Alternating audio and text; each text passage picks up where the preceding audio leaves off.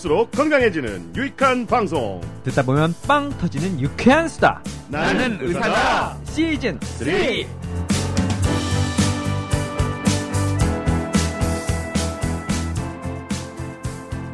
안녕하세요, JYP 박재영입니다. YG 강량구입니다. 콩박 박정탁입니다. 써니 이혜선입니다.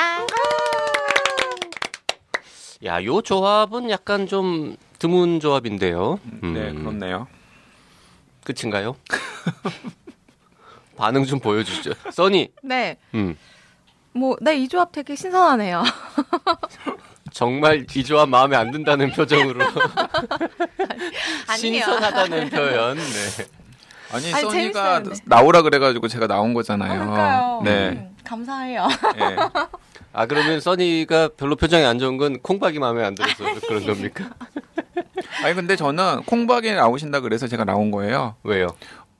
그때 아마 나의세 세브란스 특집할 때 처음 나오셨었는데 그때 네. 제가 녹음 같이 했었거든요. 아, 그때 오래됐군요. 네, 그때 굉장히 저한테 인상적이었었어요. 어떤 점이요? 아, 브라이트에서. 아. 예, 그리고 제 외모를 보고 그렇게 느끼신 거 아니에요? 인상적으로 생겨서. 아니에요. 굉장히 브라이트하시고, 그리고 네, 외모는 다크하지. 특이하게 생겼다. 그리고 의외로 이렇게 빵빵 터지는 유머가 있으시더라고요. 맞아, 맞아. 그래가지고 또 오랜만에 같이 방송한다길래 제가 오케이 했죠. 빵빵 터지는 유머가 나오는 날이 한 달에 한 하루 이틀밖에 안 되는데요. 오늘이 그날이면 참 좋겠네요. 네. 네, 콩박님의 그 매력을 청취자분들 중에서 되게 빨리 캐치하신 분들도 많았어요. 그래서 첫 회에 되게 좋아하신 분들도 많았죠. 청취자 댓글 소개하겠습니다. 오케이님이 카카오톡으로 보내신 질문입니다. 안녕하세요. 인생이 적성에 잘 맞는 요즘 들어 나이사에 풍덩 빠져 지나간 것 모두 듣느라고 충전기를 끼고 사는 할매입니다. 양지혁 교수님 수술 이야기 정말 감동이고요. 이런 분들 훈장 받으셔야 된다고 생각합니다. 질문이 하나 있는데요, 써니 씨, 파스텔 톤 맛? 이건 도대체 어떤 겁니까?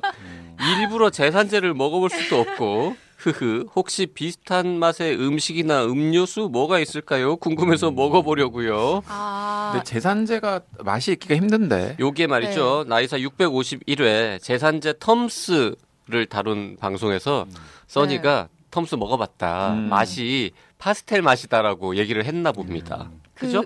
네, 제 기억이 나요. 이 댓글을 보니까 생각이 나는데. 파스텔을 먹을 수가 있나요? 아, 그러니까 질문 들었잖아요.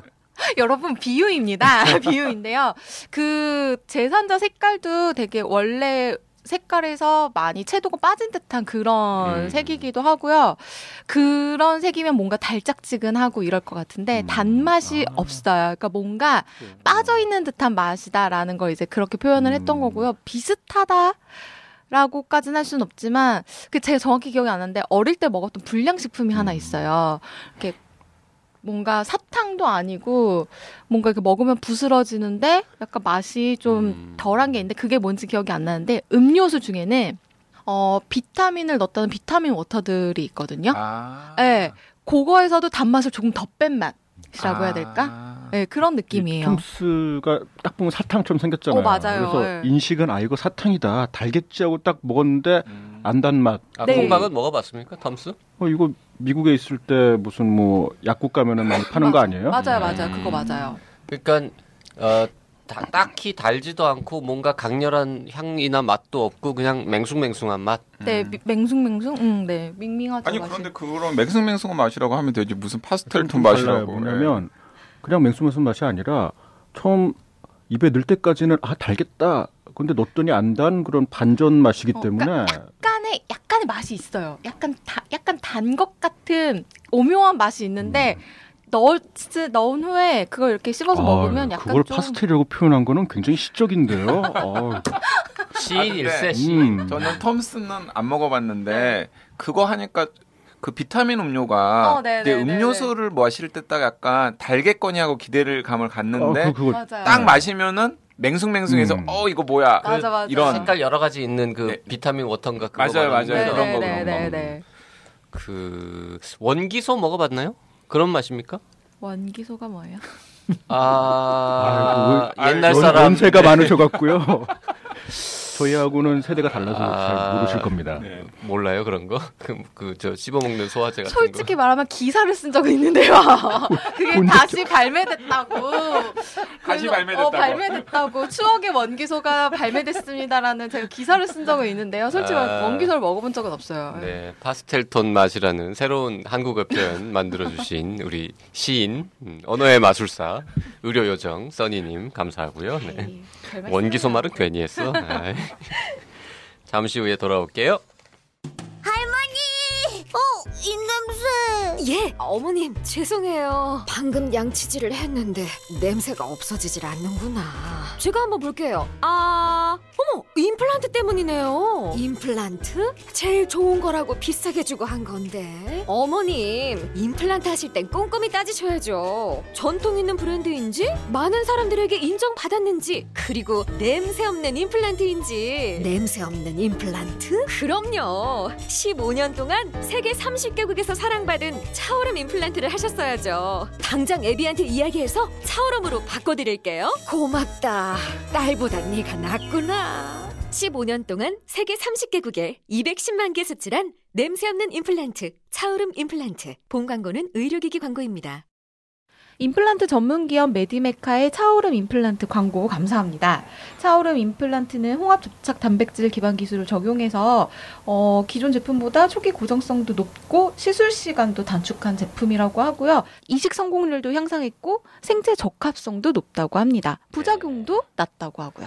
저도 잘 몰랐는데 지난 15년 동안 터키, 이란, 베트남 등등 30개 넘는 나라에 수출하는 제품이라고도 하네요. 국가 경제에 이바지하고 계시네요. 네. 언젠가 한번 콩박님과 함께 투석 완전 정복 기초편 이런 방송을 했었는데요. 네, 맞아요.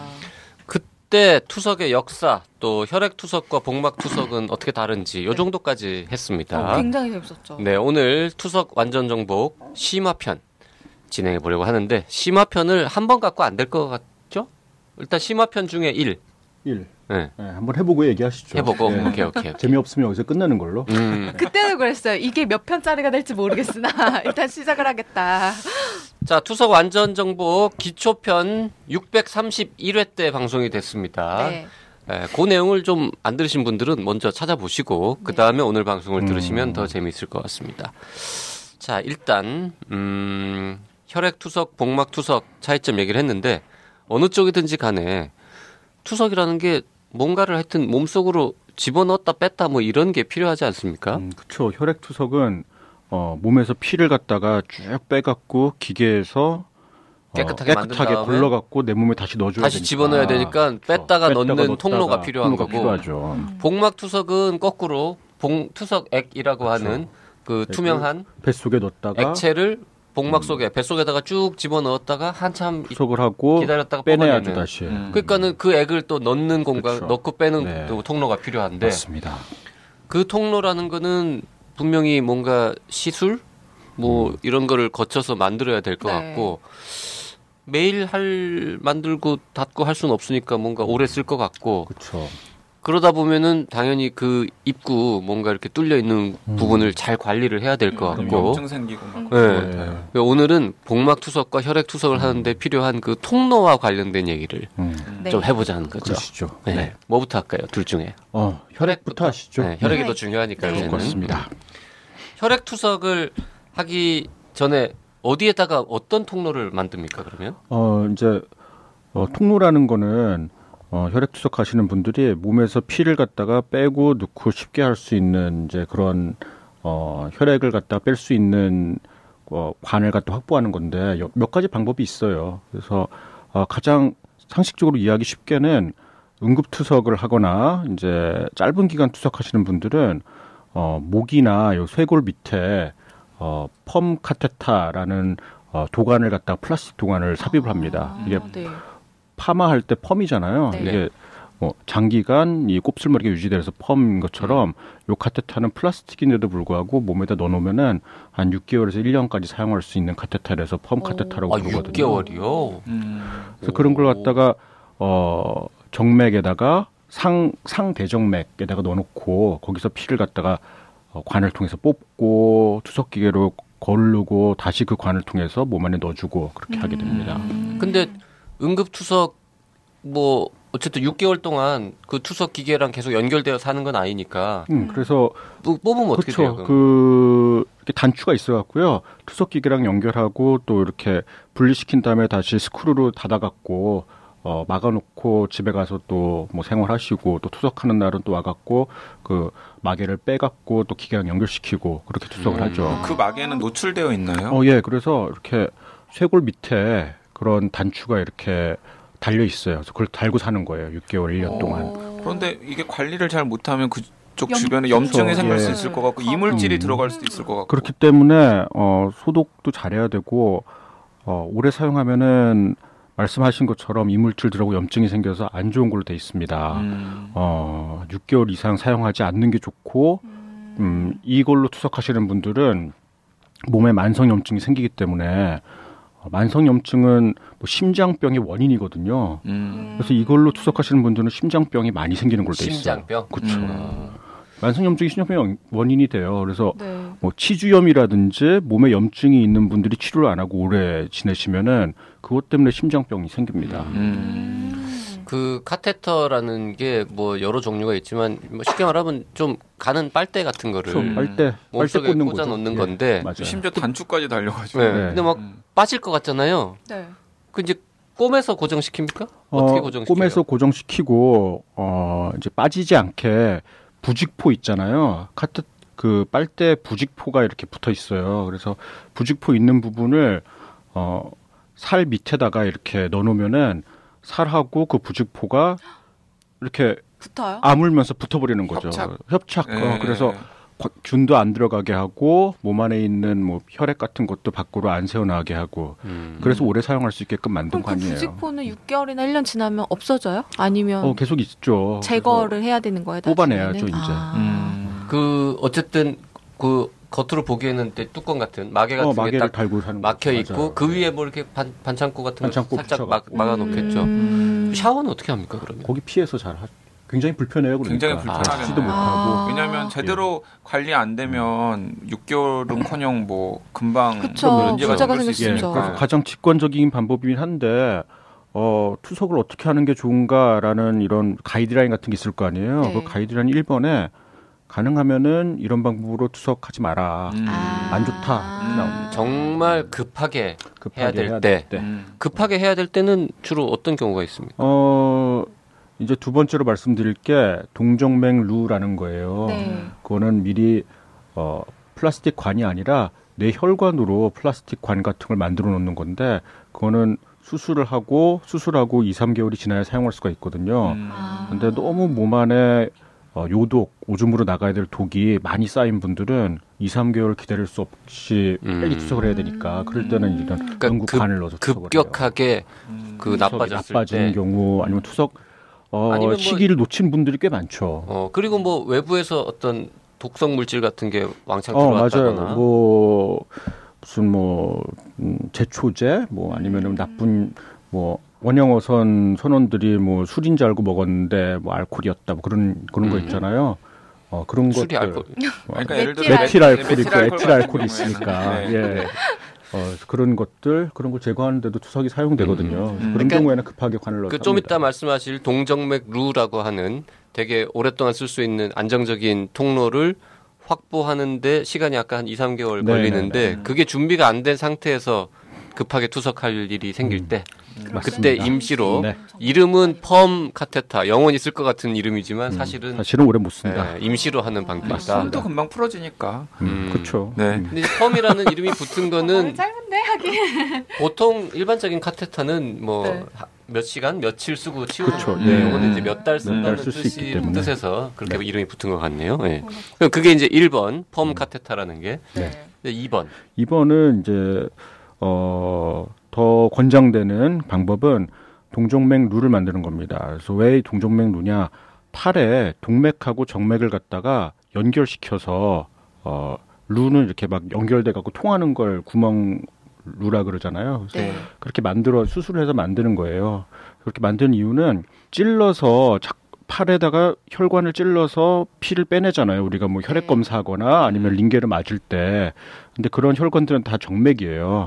피부에 가까이는 정맥이 있습니다. 근데 정맥은 굉장히 약하거든요. 그래서 자꾸 찌르면은 이제 터지고 못 쓰게 되고 그렇게 되고, 정맥의 굵기가 굉장히 가늘기 때문에 큰 바늘로 찌르기에는 힘들어요. 근데 반면에 좀 더 튼튼하고 굵은 혈관은 동맥인데, 동맥은 몸속 깊숙이 있거든요. 그래서 네. 찌르기가 어렵습니다. 근데 이 동맥하고 정맥을 갖다가 이어놓는 수술을 하면은 그 동맥에 있는 피가 정맥으로 이렇게 가면서 정맥의 성질이 동맥처럼 변해요. 크기도 커지고 혈관벽도 두꺼워져요. 그래서 찌르기가 굉장히 쉬워지는 거죠. 여러 번 찔러도 잘 찢어지지도 않고 네. 직경도 정맥의 직경도 넓어져 갖고 찌르기도 쉬워지고, 또 충분한 혈액을 갖다가 이렇게 뽑아내고 넣을 수 있게끔 쉬워지는 변화를 일으킵니다. 아니, 그런데 그렇게 하면 이제 정맥이 동맥처럼 변하면 이제 저희가 이제 피부를 보면은 그게 정맥이잖아요. 그럼 그게 훨씬 더 두꺼워지고 막 그쵸, 예. 붉어지고 막 이럴 텐데, 그래서 그때 생기는 문제점은 없나요? 투석을 하시는 분들은 겉에서 보면 알 수가 있어요. 팔에 그런 수술을 했기 때문에 정맥이 굉장히 이렇게 두꺼워져 있고 울퉁불퉁하게 커져 있는 걸 볼 수가 있습니다. 티가 많이 나요? 많이 나는 분들도 있고, 아주 오래 하신 분들은 많이 커져갖고 금방 확인이 가능한 경우도 있어요. 그 다리에 이렇게 정맥, 그 하지정맥류 이런 거랑 그렇죠. 비슷한 느낌으로 팔에 이렇게 혈관이 튀어나오고 그렇죠. 이렇게 보일 수 그것보다는 하지정맥보다 훨씬 크게. 네. 뭐 어쩔 수 없는 선택이긴 하지만은, 혹시 그렇기 때문에 생기는 뭐 문제점 같은 건 없나요? 뭐 문제점이 있긴 있죠. 정맥으로 자꾸만 동맥 피가 지나가기 때문에 네. 심장에 부담이 돼요. 예, 심장이 금방 짜낸 피가 다시 심장으로 돌아오기 때문에 심장에 피가 원래보다 많이 이제 돌아오게 돼서 심장에 부담이 됩니다. 그래서 너무 오랫동안 동정맥류를 갖고 있는 분들, 또 동정맥류가 너무 커지는 분들은 심장 기능이 약해지기도 합니다. 어쩔 수 없지만 궁금한 게, 예를 들어서 팔의 혈관에 그런 루 통로를 만들었어요. 그러면 이쪽 동맥으로 쭉 오던 피가 정맥으로 타고 이렇게 옆으로 새갖고 다시 되돌아간다는 뜻이 되잖아요. 그렇죠. 그러면은 손끝까지 와야 되는 피가 모자라거나 그러진 않습니까? 그러니까요. 굉장히 공부를 잘하셨을 것 같아요. 아주 중요한. 아니, 공부를 잘하고 말고가 아니라 의사 자격증이 있잖아. 이런 건 예전에 그런 거 배웠을 거 아니야. 신장내과 전문의가 아니면 잘 모르는 거 아닌가요? 예전에 배운 기억은 안 나고 그냥 생각해도 보니까 왠지 피가 오다가 말고 돌아가니까. 팔로 가는 동맥이 왼쪽에 하나 오른쪽에 하나 두 개가 있다 그럽니다. 그래서 한쪽 동맥에서 피가 안 가도 다른 쪽 동맥에서 손가락으로 충분히 피가 가는지를 갖다가 먼저 검사를 해보고 수술을 해요. 예, 혹시라도 한쪽 동맥에서 혈액을 갖다가 손에 충분히 안 보내주는 경우, 문제가 생기죠. 그런 경우에는 괴사가 손가락이 이렇게 혈액이 충분히 안 가서 괴사되는 경우입니다. 우회로가 있구나. 이게 손에 가는 혈액이 가는 통로가 크게 두 개가 양쪽에 쭉 있군요. 하나가 혹시 끊어지거나 막혀도 반대로 쪽을 하나만 가지고 매겨 살릴 수 있게 그런 걸 맞벌이 부부 같은 거네. 한쪽이 실직해도 한쪽이 열심히 벌면 되고 뭐 이런. 이렇게 욕을 많이 하죠. 룰을 만들었을 때 손가락으로 혈액이 안 가는 걸 갖다가 스틸 신드롬이라 그래요. 이렇게 피를 훔쳐가니까. 손가락이 차가지고 아프고 그런 경우가 생깁니다. 그러면 누구나 그 동정맥류 시술을 받을 수 있는 게 아니라 사전에 다 검사를 거친 다음에. 간단한 검사들도 하고, 또 특히 연세가 많은 분들이나 당뇨가 있는 분들은 혈관이 약하거든요. 네. 그렇죠. 그래서 수술하기 전에 혈관 촬영술 같은 걸 해서 충분히 혈관이 확보되는지, 혈관 수술해도 괜찮은지 보고 수술을 하죠. 그러면 정맥하고 동맥은 하여튼 따로 딴 길인데, 이거를 연결할 때는 어떻게 해요? 뭐 혈관을 잘라서 이어붙이고 뭐 이런 겁니까? 동맥하고 정맥하고 이렇게 나란히 쭉 강변북로 올림픽대로 지나가듯이 지나가면요. 양쪽 혈관 정맥에다 구멍 뚫고 동맥에 구멍 뚫어갖고 다리를 놔요. 그 다리 그렇죠. 성분은 뭐냐는 거지. 다리 성분은 이렇게 쭉 당겨갖고 그냥 지내 동맥 똑바로 있기도 하고. 어떤 경우에는 혈관이 너무 약한 분들이 있거든요. 본인들끼리 못 연결하는 부분 경우에는 뭐 인공적인 혈관이 있어요. 골텍스로 만든다든지 그런 인공혈관을 대기도 합니다. 아, 인공혈관으로도. 그럼 이것도 어쨌든 수술이라서 뭐 입원이 필요하거나 그런가요? 그렇진 않아요. 간단한 수술이라 외래에서 수술하고 집에 가는 경우가 일반적이에요. 그 수술은 신장내과 의사들이 직접 합니까? 아니면은 외과 불러야 됩니까? 신장내과 하시는 선생님들도 계시고 외과에서 하시는 선생님들도 계시고 이제 병원마다 좀 다른가요? 병원마다 틀리고 뭐 관심사에 따라서 진행을 하십니다. 내과 선생님들이 직접 하실 수 있을 정도면은 수술 자체는 간단한 수술이라고 봐요. 수술 자체 건가요? 기술적으로는 뭐 이렇게 뭐 암 수술이란지 뭐 뇌 수술 그런 것보다는 굉장히 힘들지 않은 수술인데 그래도 혈관을 그렇죠. 네. 그리고 이걸 한 번 만들면은 평생 써야 되잖아요. 네. 그 다음에 보통 수술해서 떼내는 게 아니라 수술한 다음에 이게 기능을 해야 되니까 수술 후에도 이게 기능을 잘할 수 있도록 또 사용한 후에도 무슨 문제가 생기면은 AS가 되도록 그런 것들을 전반적으로 잘 고려를 해야 돼서 여기에 충분히 경험이 있고 잘하시는 분들한테 시행을 받는 게 굉장히 중요하죠. 신장내과 의사들 중에도 손체주도 있고 수술 많이 해본 사람들은 직접 하고 네, 뭐 장단점이 아니면은, 있다 그래요. 예. 저기 외과 중에도 그 혈관외과, 흉부외과 이런 분들이 하겠군요. 그러면 동정맥루를 만들어 놓으면 얼마 후부터 투석에 사용할 수 있는 거예요? 그러니까 정맥이 동맥혈이 지나가면서 본인의 성질이 동맥처럼 변해야 되잖아요. 네, 시간이 걸릴 것 같아서. 그 혈관이 성질이 변할 때까지 기다려야 됩니다. 그래서 보통 젊은 분들은 한 달, 연세가 많고 그래서 혈관이 약한 분들은 한 3달까지도 기다렸다 사용해요. 아, 그래서 아까 이제 응급 환자에게는 그렇죠. 적용하기가 예. 어렵다라는 게 맞습니다. 그런 때문이군요. 네. 아, 그러면 그런 경우도 있겠네요.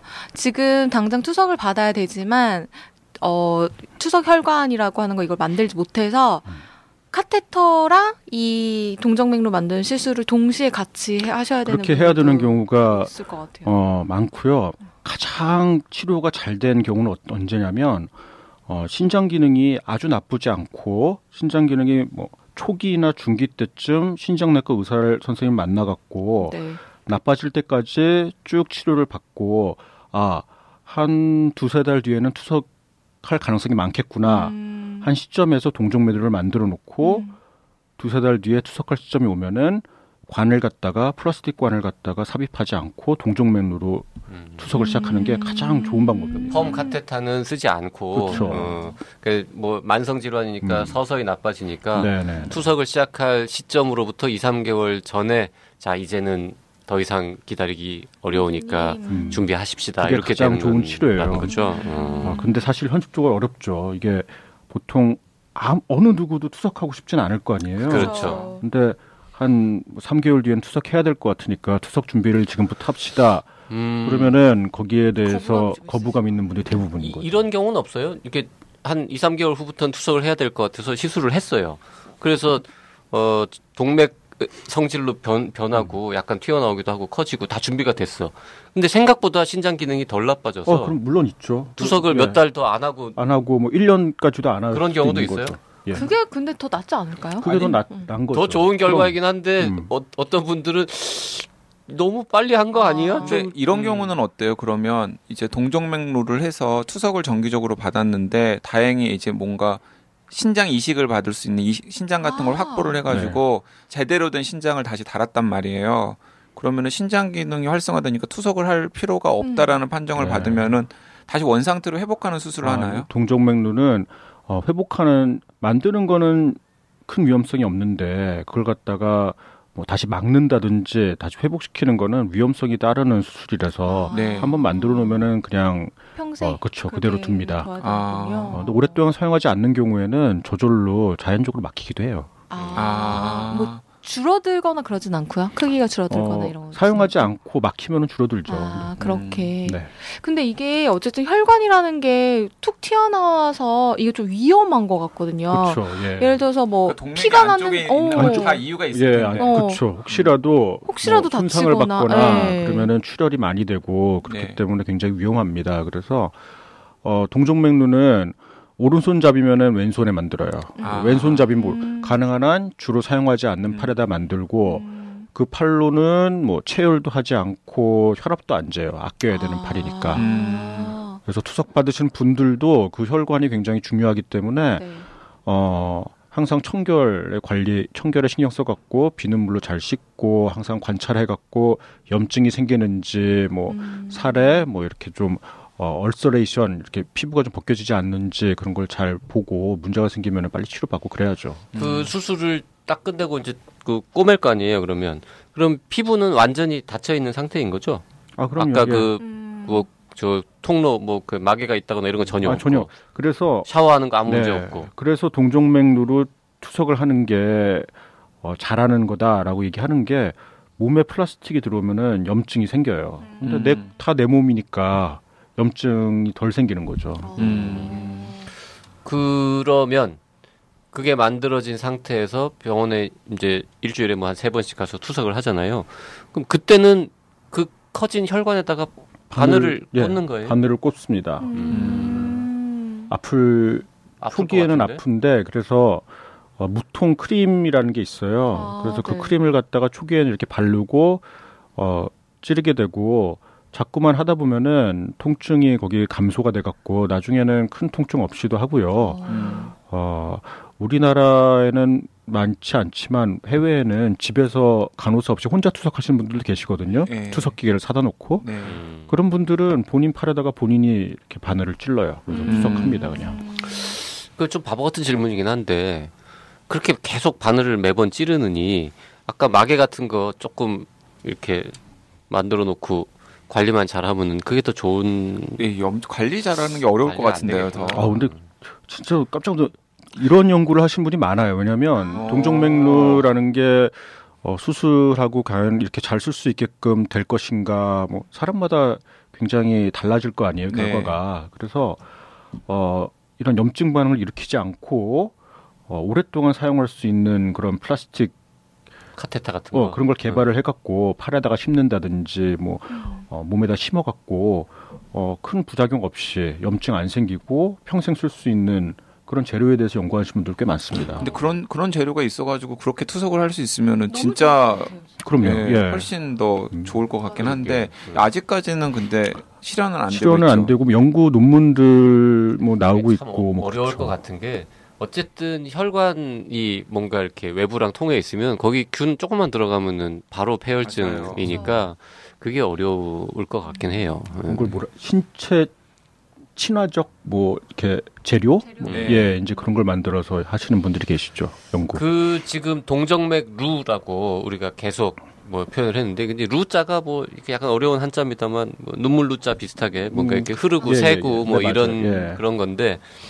그 영어로는 피스툴라죠. 피스툴라라고 하는 희한한 단어를 쓰는데요. 그게 아테리오비너스 피스툴라라고 해서 AV 피스툴라, AVF 이렇게 표현을 하는데 이제 그 환자분들은 피스툴라라고 하는 말을 들으면 아 그게 이제 그 동정맥 루구나라고 이제 아시면 됩니다. 네. 그러면 반드시 팔에만 해야 됩니까? 다리에 하거나 뭐 이런 방법은 없어요? 다리는 항상 쓰지 않습니까? 걸어다닐 때 쓰고 그다음에 다리보다는 팔이 훨씬 깨끗해요. 왜냐하면 우리가 뭐 대소변이라든지 그런 항상 아래쪽은 노출돼 있고 그래서 가능한 한 팔에 하는 게 좋은데 또 어떤 분들은 팔에 못 하시는 분들이 있어요. 왜냐하면 팔의 양쪽에 다 혈관이 별로 안 좋은 분들 그런 분들은 어쩔 수 없이 다리에다 하시는 분들도 있습니다. 어쩔 수 없는 경우죠. 이렇게 혈관이 노출돼 있고 한번 뭔가 이렇게 상처 났을 때 뭐 피가 너무 많이 새면 안 되고 이래서 뭐 항혈전제나 이런 거는 뭐 드시면 안 된다거나 뭐 이런 건 없어요? 항혈전제는 심장병이 있는 경우, 뭐 중풍이 있는 경우 그런 경우에는 복용을 하거든요. 네. 또 어떤 경우에는 이렇게 내 혈관이 아니라 골텍스로 인조 혈관으로 이런 동정맥루를 만든 경우에도 혈전이 잘 생기기 때문에 항혈전제를 복용을 해요. 그래서 복용하면서도 크게 문제없이 투석할 수 있는 방법들이 있습니다. 뭐 투석을 하는 사람은 절대 복용할 수 없는 약제가 있거나 그런 건 아니고요? 뭐 동정맥루 때문에 투석하는 분들은 여러 가지 제약이 많아요. 약도 제약이 많고 음식도 제약이 많은데 꼭 무슨 동정맥루 때문에 그런 게 아니라 이제 약을 제가 복용하면은 콩팥으로 배출이 될 거 아니에요. 네. 그런데 콩팥 기능을 안 하기 때문에 투석으로는 배출되는 약이 있고 안 되는 약이 있거든요. 그래서 그걸 잘 모르고 일반적으로 드시면 그 약을 만들었을 때는 내 몸에서 어느 정도 배출되라고 용량을 만든 건데 네.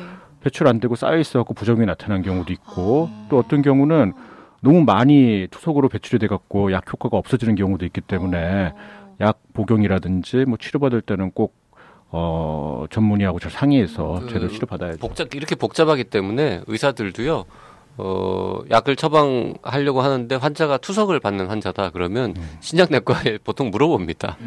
네. 신장내과 의사는 신장내과 다 모르기 때문에 또 뭐 일반적으로 사용하지 않느냐고 또 찾아봐야 되고 과연 투석으로 빠져나가냐 안 하냐 그런 걸 다 확인을 해봐야죠. 투석 환자는 하여튼 모든 의사들이 다시 한번 체크할 게 많아요. 그럼 혹시 일반 의약품 중에서 투석 환자가 절대 먹으면 안 되는 약 같은 게 있나요? 그래서 모든 약은 다 한 번씩 특히 문제가 되는 거는 당뇨약 같은 것들은 신장 나쁜 분들은 꼭 생각해봐야 돼요. 일반 의약품 중에는 뭐 고혈압 약들은 대부분은 다 사용을 합니다. 그 중에서도 덜 배출이 되고 약효가 늘어난 약도 있지만 가장 문제되는 건 당뇨약이에요. 당뇨약은 너무 많으면은 저혈당이 생기잖아요. 네. 저혈당이 고혈당보다 훨씬 더 위험한 상태거든요. 일반 의약품 중에서는 뭐 특별히 떠오르는 게 없으신 것 같아요. 네. 네. 일반 의약품은 대체로 좀 안전한 약들이기 때문에. 네. 근데 자 우리가 아까 지금 여러 가지 방법이 있다고 하고 그 1번이 펌카테타, 2번이 동정맥루 했단 말이죠. 하나 더 있죠 사실은 3번 그래프트라고 하는. 그래프트가 이제 동맥하고 정맥을 뇌혈관으로 있기에는 혈관 상태가 너무 약하신 분들이 인조혈관, 골텍스 같은 걸로 그래서 다리를 갖다가 인조혈관으로 다리를 놓는 게 그게 그래프트입니다. 그러면 피스툴라라고 하는 말은 자기 혈관으로 할 때 쓰는 용어고 그래프트라고 하는 거는 인조혈관으로 할 때 그러면 크게 보면 두 가지라고 할 수도 있고 그래프트를 따로 보면 뭐 세 가지라고 할 수도 있고 그런 거군요. 펌카테터와 동정맥루를 만드는 방법. 그렇게 두 가지. 크게 보고 두 가지다. 근데 가능하면 펌카테터는 진짜 응급 상황이 아니라면은 권장하지 않기 때문에 대부분에 다 동정맥루를 만들어 가지고 하시는 거군요. 그래서 투석을 시작하는데 가장 중요한 거는 투석 시작하기 한참 전, 뭐 3, 4개월 이전에 투석을 예측하고 또 예측한 상태에서 내가 투석을 이제 해도 되겠구나 하고 마음을 갖다가 준비시킬 수 있게끔 충분히 교육도 하고 의견을 갖다가 서로 주거니 받거니 할 수 있는 그런 환경이 되는 게 제일 중요합니다.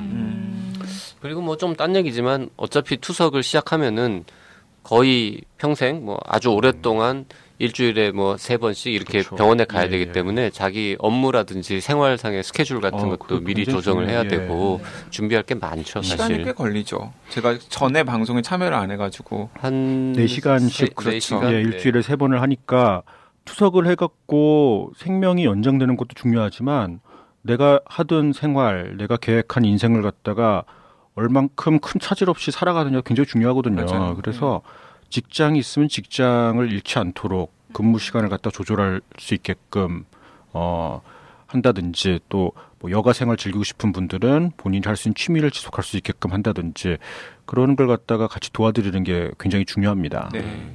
자, 투석 완전 정복 오늘 두 번째 시간 기초편에 이어서 심화편 1. 뭐 이게 앞으로도 여러 번 해야 될 것 같으니까 투석 완전 정복 저번에 1편 요번에 2편이라고 합시다. 네, 2편 했는데 뭐 혈액 투석 그 통로 만드는 얘기만 하니까 벌써 시간이 다 됐어요. 복막 투석 이야기는 또 다음 번에 기회 봐서 3편 해야 되겠네요. 복막 투석 이야기가 3편으로 그리고 뭐 다른 얘기도 또 할 거 많이 있어요. 우리 저 콩박은 투석에 관해서는 이렇게 단추만 누르면 막 10시간이고 20시간이고 막 계속 나오기 진짜 때문에. 그 몸속에 있는 기관들 중에서 안 중요한 게 없지만은 세상 콩팥이 엄청 중요한 것 같아요. 네. 정말 중요한 기관 콩팥 우리 정말 중요한 크루 콩박 오늘 방송 여기서 네, 나쁜 반응 나오기 전에 바로 드리도록 하겠습니다. 질문 있으신 분들은요? 네, 나는 의사다 카카오톡, 페이스북, 팟빵 팟빵, 네이버 포스트에 댓글로 질문 보내주시고요. 라디오골뱅이 docdoc.co.kr로 이메일 질문도 보내주시기 바랍니다. 오늘 방송이 유익하다고 생각되시면 방송 주소를 단톡방, 활동 중인 카페 등에 언제까지 탈퇴당하는 그날까지 열심히 올려주시기 바랍니다.